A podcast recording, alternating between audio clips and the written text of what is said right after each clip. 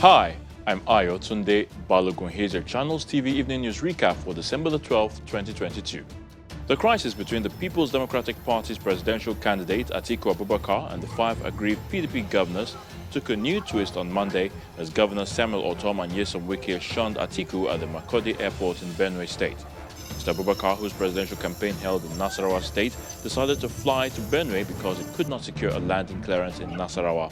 Meanwhile, the Kaduna State Governor Nasir El-Rufai has said he won't retire to the National Assembly upon the completion of his tenure in 2023. He stated this in Abuja at the second edition of the Distinguished Parliamentarian Lecture organized by the National Institute for Legislative and Democratic Studies.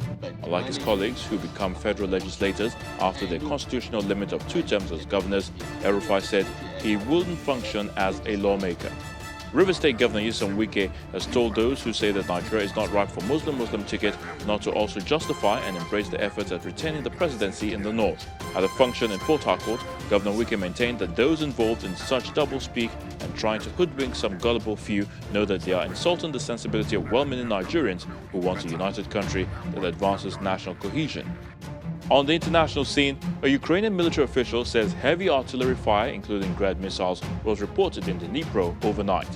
Valentin Reznichenko, head of the Dnipro Regional Military Administration, said the communities of Nikopol and Marhanets were impacted and at least 30 shells were fired.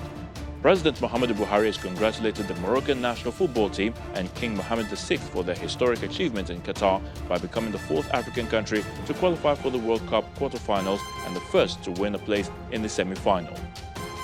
And that's the evening news recap. Visit channelstv.com for details on these stories and more. And Ayotunde Balogun. Many thanks for watching.